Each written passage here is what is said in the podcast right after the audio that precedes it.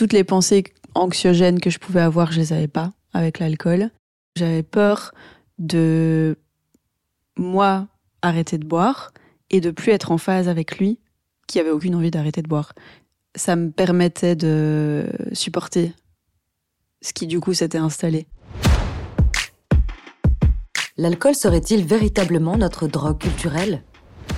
À en croire les chiffres du SPF Santé publique, oui, puisque un Belge sur dix a une consommation d'alcool dite problématique. Et d'après l'Organisation mondiale de la santé, une consommation est problématique lorsque, par exemple, une femme boit deux verres de bière de 25 centilitres par jour, trois pour un homme, avec un ou deux jours d'abstinence par semaine.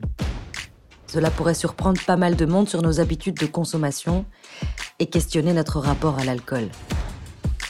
Dans ce premier épisode de la saison 2 d'Inspiration, Sarah témoigne de sa trop bonne entente avec l'alcool et des effets d'une consommation abusive sur sa santé, son bien-être, mais aussi sur ses relations amoureuses et amicales. Et à l'heure de réaliser cet épisode, cette vie dans laquelle l'alcool avait pris trop d'espace a totalement changé lorsque Sarah a décidé de prendre la route de la sobriété il y a tout juste un an. Bonne écoute. Inspiration. Quand les épreuves de la vie poussent à l'action. Un podcast d'En Marche le journal de l'AMC. J'ai habité euh, pas très loin de Jean Blou pendant toute euh, mon enfance et adolescence. Et euh, du coup, il y avait les kermesses. donc les soirées dans les chapiteaux avec des soirées mousse et des trucs comme ça. Et, là, ben, il n'y avait pas vraiment de contrôle au niveau des âges quand on venait chercher des verres. Et donc c'était des bières. ouais, un peu braver l'interdit. Les parents ne le savaient pas. On va rentrer, personne ne verra rien. Donc je pense que c'est vraiment là que, que ça a commencé à être plus systématique parce que vu que tout le monde le faisait, euh, bah, à chaque fois que je sortais, je buvais euh, avec eux, quoi. Sans forcément aller jusqu'au concept de soirée, euh, quand je voyais mes amis, par exemple le vendredi après les, les, cours ou quand on, allait le week-end faire des activités ensemble, il y avait quand même assez systématiquement ce côté on va boire un verre où on associe le verre à l'activité qu'on fait. Euh, par exemple, si on va faire un pique-nique euh, dans une forêt ou près d'un lac, il y avait euh, la bière avec. Si on allait faire une marche quelque part, on prenait des bières avec. Sarah a étudié à l'UCL. Dans la ville étudiante de Louvain-la-Neuve, les occasions de boire ne manquent certainement pas. En troisième année, elle décide d'habiter sur le campus. Sa consommation est alors quotidienne. C'est aussi à cette époque qu'elle rencontre son ex-compagnon et cette relation va avoir un rôle important dans son rapport à l'alcool. Donc en fait au début, euh, bah, on se voyait euh, quelques fois par semaine et à ces occasions-là, c'était un peu les dates, donc on allait prendre un verre. Euh, et puis après, on a, on se voyait tous les jours et on a habité ensemble. Et, c'est vraiment à ce moment-là que je pense la codépendance s'est installée parce qu'il y avait plus un seul jour où on, on, on, ne buvait pas, notamment parce que on, ça libérait euh, la parole et on rentrait dans des débats, euh, euh, le, les débats typiques qui vont durer jusqu'à 5 heures du matin, euh, où on refait le monde et on part dans des grandes philosophies, et on a l'impression d'être très intelligent. et je pense que c'était à ça qu'on était accro quand on était à deux.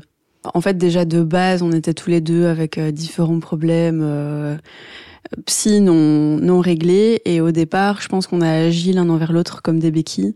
L'alcool a fini par créer d'autres problèmes. Et donc, il y avait, euh, au début, c'était marrant. Et puis après, euh, il, y a, il y a vite eu des soirées euh, de crise euh, où on se disputait, mais vraiment très violemment et très bruyamment aussi. Avec vraiment des moments où, sous le coup de, de de la crise, je pouvais partir en pleurs euh, dans la rue et lui essayer de me rattraper, et puis on criait dans la rue, enfin vraiment euh, les voisins qu'on n'a pas du tout envie d'avoir. Euh, euh, et ça, c'est aussi devenu assez systématique. Mais avec le côté où le lendemain, on se rappelait plus forcément pourquoi on s'était disputé, euh, on avait tous les deux euh, assez vite des trous noirs et donc euh, on faisait un peu la paix et je pense que ça rythmait la relation aussi de on se déchire, on se retrouve, on se déchire, on se retrouve. Et là où je me suis vraiment rendu compte que ça a commencé à devenir un problème, c'est quand on a terminé nos études, qu'on a changé de ville, on a bah, de nouveau habité ensemble et on a commencé à travailler et le même schéma est resté. Sa consommation a empirait par rapport à la mienne. Nos crises s'empiraient aussi. Et, euh, je voyais son état se dégrader par rapport à sa santé mentale, euh, ce qui avait un effet direct envers moi parce qu'il devenait plus violent, il devenait plus méchant. Ce qui fait que là, j'ai commencé à me dire, ok, l'alcool est un problème, principalement pour lui. Euh, et moi, vu que je sais m'en passer un jour ou deux, c'est pas un souci. Mais alors à ce moment-là est venu le côté où j'avais peur de moi arrêter de boire et de plus être en phase avec lui, qui avait aucune envie d'arrêter de boire. Et donc j'ai continué, et je pense qu'il y avait aussi cet aspect où ça me ça me permettait de supporter ce qui du coup s'était installé. Euh, parce qu'au moins quand je buvais et qu'on était en phase avant la période, enfin le moment de la crise et des cris et compagnie, il y avait quand même encore ces quelques heures où on retrouvait nos discussions, on était connectés et tout le reste disparaissait, ne fût-ce que pour quelques heures. J'ai commencé à me sentir de plus en plus fatiguée, et notamment parce que j'avais un, très très mauvais sommeil. Euh, et là, pour le coup, maintenant je peux le dire, euh, je pense que c'était complètement lié à ma consommation. euh, et, et, du coup, c'est plus ça qui, qui a commencé à m'embêter. Je pense que le principal, la principale chose, c'est le côté où j'avais du mal à supporter les choses et les gens. Et, euh, et, donc oui, il y avait ce côté très irritable où euh, les choses avaient tendance à très vite me tendre ou me stresser, euh, ce qui me faisait avoir envie de boire pour avoir ce côté détente de voilà maintenant je peux tout supporter, il n'y a aucun problème. et je voyais vraiment très très fort la différence. C'était évident.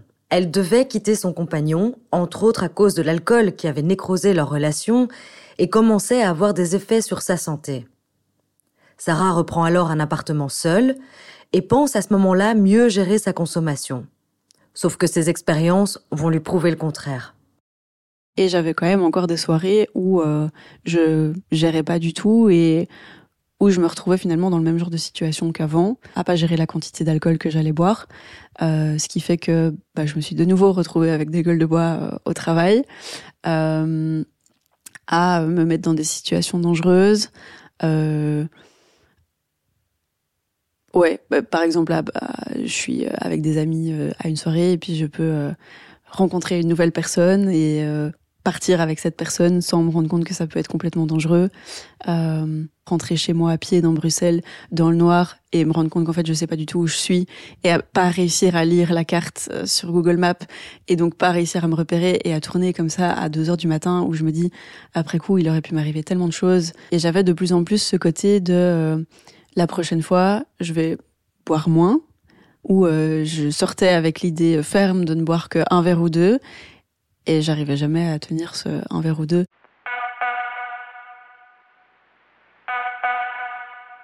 Dans toutes ces soirées-là où euh, je glissais sans le vouloir, mais aussi dans le côté où je me rendais compte que j'avais très souvent très envie de prendre un verre euh, après le boulot chez moi, même toute seule, mais c'était rarement des grosses quantités. C'était une bière ou deux, euh, voilà. Mais euh, ça restait quand même euh, une bière ou deux toute seule après le boulot, tous les jours, au final. Et, et c'est là que j'ai commencé à me dire, ben en fait, c'était pas que lui qui avait un problème, c'était moi aussi, visiblement. et, avec ce constat assez effroyable à ce moment-là de pas réussir à à arrêter ou de nouveau euh, ce côté où je bois pas pendant un jour et puis je me dis ah ben voilà c'était pas si terrible donc c'est que j'ai pas de problème donc ce soir je peux boire toutes les pensées anxiogènes que je pouvais avoir je les avais pas avec l'alcool euh, et par rapport à l'humeur l'alcool a tendance à me mettre dans une humeur très très joyeuse euh, où j'ai vraiment l'impression que tout est merveilleux autour de moi et que la vie est géniale et euh, ce que j'ai ce que j'avais pas quand j'avais pas d'alcool donc oui, je pense que ça faisait vraiment partie des raisons pour lesquelles je buvais. À la fin d'un été chargé en sorties et un nouvel échec sentimental causé par l'alcool, Sarah se remet sérieusement en question et prend conscience de sa dépendance à la boisson. La même semaine, un ami lui parle d'une vidéo d'un youtubeur, Maxime Muscat, qui s'est lancé le défi de ne pas boire d'alcool durant une année. Sarah et son ami décident alors de faire pareil, Le 1er septembre 2022 marque l'arrêt de l'alcool pour la jeune femme. Au début, elle est évidemment très motivée, mais le chemin de la sobriété est parsemé d'embûches. J'aurais tendance à dire les trois premiers mois étaient vraiment très très difficiles parce qu'il y avait toute une espèce de reconnexion à qui j'étais vraiment qui s'est faite, notamment à mes émotions, parce que j'avais tendance à fuir du coup en buvant. Euh, et donc là, ça a été très compliqué. Vu que l'alcool est présent, enfin en tout cas dans ma vie était présent à chaque type d'émotion, dans le sens euh, si j'avais envie de fêter quelque chose, il y avait de l'alcool. Si j'étais triste et que j'avais entre guillemets besoin de mon remontant, bah, il y avait de l'alcool. Pour me détendre, il y avait de l'alcool, etc. Ben là, euh, chaque émotion qui arrivait, de un, j'avais l'impression qu'elle était décuplée par rapport à ce que j'avais pu euh, ressentir avant, et je pense que du coup, l'alcool a tendance à masquer un peu les émotions, enfin les, les étouffer. Et, et de deux, j'avais j'avais pas cette réponse de l'alcool. Et vu que j'avais toujours eu ça. Je savais pas du tout comment répondre à mes émotions et je savais pas du tout quoi faire.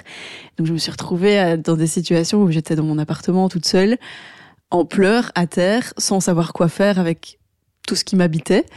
Euh, et j'ai dû vraiment presque mentaliser le fait que, euh, enfin, réfléchir à des techniques pour pouvoir gérer mes émotions, de me dire ok, si je suis triste, je peux pleurer, ça va me faire du bien. Si euh, je suis joyeuse, je peux appeler quelqu'un pour partager ma joie. Enfin, il y avait vraiment des espèces de trucs comme ça où je, me suis presque fait une liste de, ok, si t'as ça, tu peux faire ça. Si t'as ça, tu peux faire ça. Parce qu'avant, la réponse c'était toujours l'alcool. Et donc sans ça, ça faisait d'un coup euh, super vide. Euh, donc je pense que c'était ça le plus difficile et quelque part le temps, parce que l'alcool me prenait beaucoup beaucoup de temps et quand il était plus là, il fallait combler ce temps et faire des choses. Et en plus, bon, il y avait ce côté aussi où j'étais super fatiguée. Et je pense que le sevrage fait euh, un coup en plus dans la fatigue. En plus, j'avais des sacrées insomnies euh, parce que l'alcool m'assommait. Et donc, sans alcool, euh, j'avais pas ce coup de massue. Donc, j'avais vraiment du mal à dormir. mais du coup, mes soirées, c'était je mangeais, j'essayais vaguement de regarder un film et puis j'allais dormir. Et parfois, il était 21h. Et il y a eu ce moment où je me disais, mais en fait, ma vie est un peu nulle sans alcool. Du coup, ce qui n'était pas facile au début pour se dire, je suis sur la bonne voie et je vais continuer euh, ce chemin de sobriété. même si je dormais moins, euh, je me sentais quand même mieux le lendemain. Et ça, je l'ai senti de plus en plus. Je me suis sentie quand même de mieux en mieux. Et donc, euh, ça m'a permis de tenir par rapport à, aux insomnies. Mais pour le coup, je pense que j'aurais tout à fait pu aller voir un médecin ou, euh, ou un psy et voir un peu ce qu'on pouvait faire pour, euh, mhm. pour m'aider à dormir, euh, même temporairement. quoi. Et quand tu dis que tu te sentais mieux, c'était, ça se traduisait comment?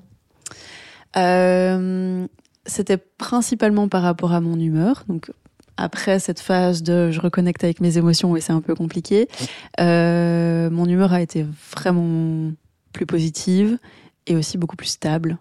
Euh, donc je pense que c'était vraiment le, principal, ça plus l'énergie que je retrouvais ou que je découvrais, je pense, parce que pour le coup, euh, j'avais tellement l'impression que avant c'était normal, que là d'un coup avoir plein d'énergie, je me suis dit en fait toute ma vie aurait pu être comme ça jusqu'à maintenant, c'est un peu dommage. et, euh, et puis après, bah, j'ai pu le mettre à profit pour plein d'activités que j'ai commencé et, euh, et, je crois que ça a été un espèce de, de cercle vertueux à ce moment-là. Parce que chaque chose que je faisais m'apportait quelque chose qui me faisait me rendre compte à quel point bah, c'était mieux du coup d'avoir arrêté de boire parce que ça m'a permis de faire ça et ainsi de suite. Par contre, au niveau social, pour le coup, c'était pas compliqué du tout. Enfin, mhm. j'ai vraiment eu aucun souci euh, euh, dans le sens où je disais pas que j'arrêtais de boire. Euh, mais au début, je disais juste que je buvais pas ce soir et en fait, ça, ça, passait très bien dans, dans, les groupes d'amis avec qui j'étais. Je variais un peu mes excuses en fonction des groupes avec lesquels j'étais. J'utilisais beaucoup l'excuse de je retourne en voiture aussi, où là, les gens en général n'insistent pas non plus pour nous faire boire. Je pense qu'il y a quand même de plus en plus de personnes qui se disent, bah, en fait, l'alcool, c'est pas cool. C'est pas si cool. et c'est pas obligatoire. Et un autre, euh, une autre chose où je me suis dit, euh, ça c'est un, mieux, c'est que euh, peu, enfin c'était un mois après euh, que j'ai commencé mon sevrage, j'ai rencontré quelqu'un. Et donc il y avait ce test de une relation sans alcool que du coup bah, que tu n'avais jamais expérimenté au final. Que je n'avais jamais expérimenté euh, et où je prenais l'entière responsabilité des actions que je faisais puisqu'il y avait plus l'alcool pour euh, tout faire foirer et, euh, et où ça s'est super bien passé et où ça se passe d'ailleurs toujours super bien. Et je pense que ça aussi, ça m'a fait me dire, ok, ça c'était vraiment la bonne décision parce que si j'avais continué à boire, je crois que ça aurait jamais pu évoluer comme ça et je suis même pas sûre que je l'aurais rencontré. Au final, je modèle un peu mon environnement en, euh, fonction de, ça parce qu'il y a pas mal de soirées auxquelles je vais plus, avec euh, ce moment où on sait pas trop si on a envie de sortir, on sait que la soirée va être un peu bof et on va pas trop s'amuser, mais où on a tendance à quand même y aller parce qu'on se dit bah je vais boire et ça va ça va bien se passer, je supporterai le truc et au moins bah je m'amuserai parce que j'aurais bu. Et là c'est vrai que bah ces soirées-là je j'essaye même plus euh, d'y aller et même les soirées où je sais que je vais bien m'amuser parce que c'est mes amis proches par exemple euh, en général à minuit je parce que c'est le moment où les gens commencent à être plus alcoolisés, où moi du coup je m'amuse moins, où je suis plus fatiguée parce qu'il n'y a pas l'alcool pour me hype. Et, euh, et, donc même là, je vois que mm, ouais, mon environnement de nuit, c'est quand même vachement modifié. Euh, et même mon, environnement de jour aussi, en fait, parce que je commençais parfois à boire tôt, ou même juste après le boulot, ce qui n'est pas forcément très tôt, mais fin de l'après-midi. Que là, bah, il y a d'autres activités qui viennent se greffer il y a vraiment cet aspect où on s'écoute beaucoup plus, je trouve. En tout cas, ça a été mon cas. Il y a vraiment cette reconnexion à soi, euh, je pense, de par le lien brut qu'on a avec nous-mêmes et qui est plus du tout modulé par aucune substance. À 29 ans, Sarah souhaitait partager son expérience sur les réseaux sociaux pour toucher un maximum de personnes, mais peut-être sensibiliser davantage sa génération. Elle crée alors le compte Instagram S comme sobriété je pense que au travers de ce compte, j'ai surtout envie de donner plein d'infos euh, qu'on n'a pas forcément euh, ou dont on n'est pas forcément au courant. Euh, comme finalement moi j'étais pas au courant que j'avais un problème du fait que je que je buvais tous les jours et peut-être des, des, messages plus à court terme les, les messages de prévention qu'on voit beaucoup c'est des trucs à long terme mais c'est vrai que quand on n'a pas les effets directs et quand on se dit oui, euh, peut-être qu'à 40 ans j'aurai une cirrhose du foie, 40 ans c'est loin quand on en a 20. C'est et, euh, et, donc ouais, je pense que j'avais envie de, de, de faire réaliser des choses euh, à court terme et, et puis aussi de casser la normalisation qu'on a de, de la boisson omniprésente et même au final, on trouve ça normal d'avoir euh, la gueule de bois, on trouve ça normal d'avoir euh, dit des choses euh, qu'on n'avait pas forcément envie ou fait des choses qu'on n'avait pas forcément envie quand on était alcoolisé parce que ouais, mais j'étais bourré. Mon but c'est pas du tout que les gens arrêtent de boire, enfin grand bien leur face si c'est ce qu'ils ont envie de faire. J'ai surtout envie qu'ils puissent réfléchir et de se dire est-ce que c'est vraiment ça que j'ai envie? Ou est-ce qu'en fait il y a des soirées où il vaudrait mieux que je boive pas parce que j'ai pas forcément envie de boire ou je bois pas entre guillemets pour les bonnes raisons et donc, je pourrais peut-être m'en passer à certains moments. Et pour le coup, j'ai plusieurs personnes qui, euh, qui m'ont contacté pour me dire que c'était le chemin qu'elles prenaient maintenant, de se dire, ben, en fait, je vais m'écouter. Il y a plein de, soirées où j'ai pas envie de boire, et où avant, je buvais parce que tout le monde boit et j'avais l'habitude que ce soit comme ça, et où maintenant, ben, je bois pas parce que je m'écoute. Et, euh, et finalement, je pense que c'est surtout ça, c'est l'idée de, à la fois de montrer que la sobriété c'est cool, mais qu'il y a d'autres façons surtout de, de consommer. Pour en savoir plus sur la consommation de l'alcool chez les jeunes, consultez notre article Une génération en révolution sur enmarche.be. Et on se retrouve le mois prochain pour une nouvelle inspiration.